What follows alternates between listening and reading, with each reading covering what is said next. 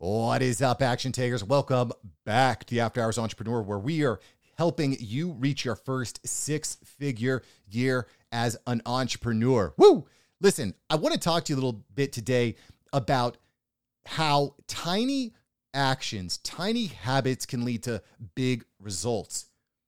If you're following me on Instagram at Mark Savant Media, you'll notice that I've been reading Atomic Habits by James Clear. And this book has really opened up my eyes to how powerful small changes can be. So, in this quick episode today, I'm just going to share an excerpt from the beginning of the book. It's about two pages, it takes about five minutes. But this story blows me away, and it's a fantastic example of how small actions can lead to massive results.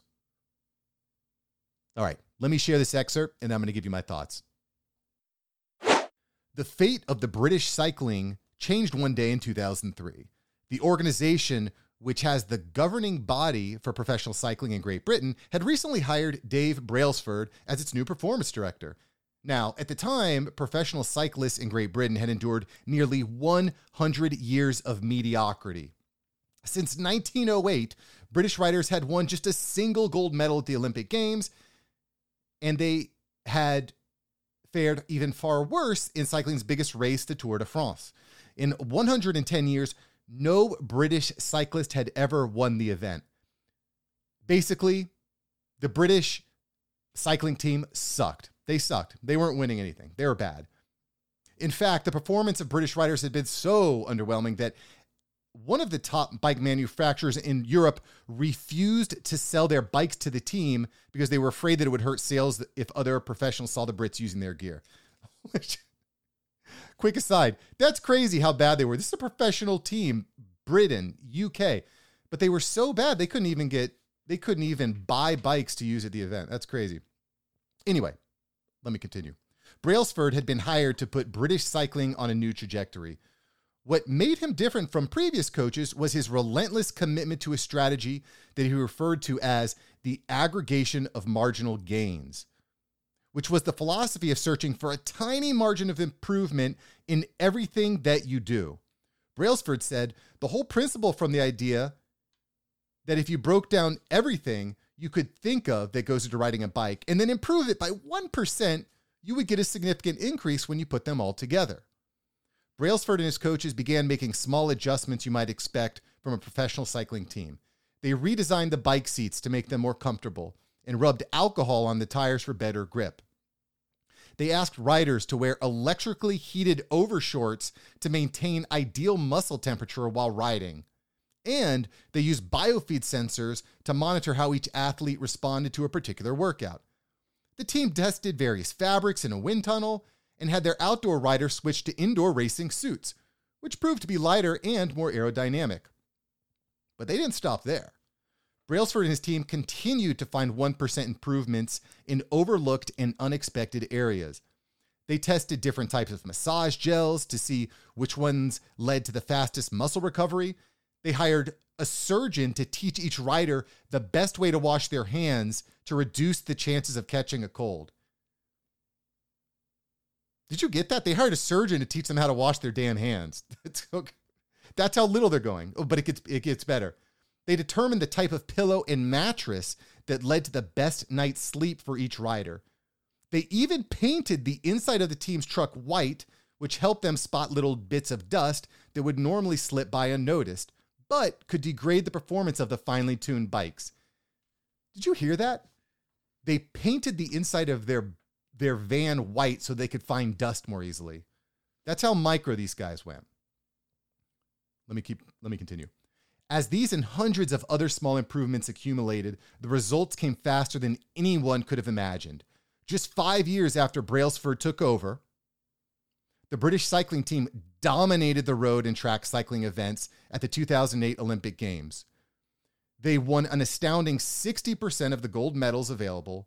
And then 4 years later, when the Olympic Games came to London, the Brits raised the bar and set nine Olympic records and seven world records. That same year, Bradley Wiggins became the first British cyclist to win the Tour de France. And the next year, his teammate Chris Froome won the race. And then he would go on to win again in 2015, 16, and 17, giving the British team five Tour de France victories in six years. During the 10 year span from 07 to 17, British cyclists won 178 world championships and 66 Olympic and Paralympic gold medals. Oh, yeah. And of course, they captured five Tour de France victories and was widely regarded as the most successful run in cycling history. I don't know if you caught that. They won 178 world championships within a 10 year span after going 100 years with winning nothing. How does this happen? How does a team of previously ordinary athletes transform into world champions with tiny changes that at first glance would seem to make a modest difference at best? Why do these small improvements accumulate into such remarkable results? And how can you replicate this approach in your life? So I don't know about you, but that story absolutely blew me away. I was absolutely blown away. We all understand that success doesn't happen overnight. But we do kind of expect there's going to be one big thing. We have one big guest on our podcast. We have one big sale of our product. We have one big advertisement or video that goes viral. But in actuality, that's not really what happens to successful people. It's about those small incremental advantages, those small actions that we take on a daily basis, which compound over and over and over again. My challenge to you today, action taker, is to look at your life and look at your business and consider what are the things that I can do a little bit better? What are the actions that I can take to just be a little bit better today? And I think that you'll be shocked at what actually happens. And that can start with your desk. Look at the desk in front of you or the car that you're in right now. Is there a bunch of trash laying everywhere? Can you commit to just keeping your car clean or your desk clear? What kind of impact would that have on your clarity? What about your body? Are you feeling fatigued? Are you feeling a bit tired? How, long, how much did you work out today? Did you exercise at all? What did you eat for lunch? How many cookies did you have? How many how much coffee did you have? And I'm not saying you have to stop eating cookies and drinking coffee. I mean, like, I'm not a psychopath.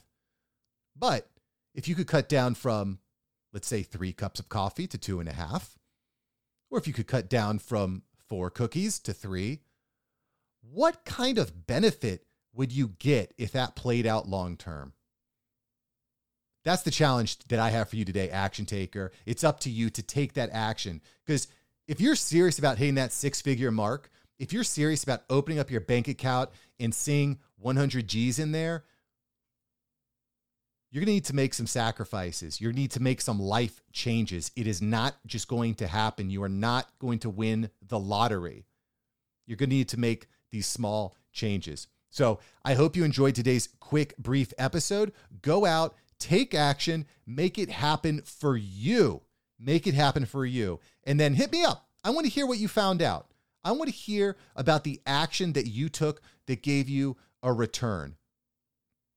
Shoot me an email, mark at marksavantmedia.com. Shoot me an email, mark at marksavantmedia.com. And I want to hear feedback from you. I want to know how those small actions impacted your life and what small actions you are taking in whichever order you like.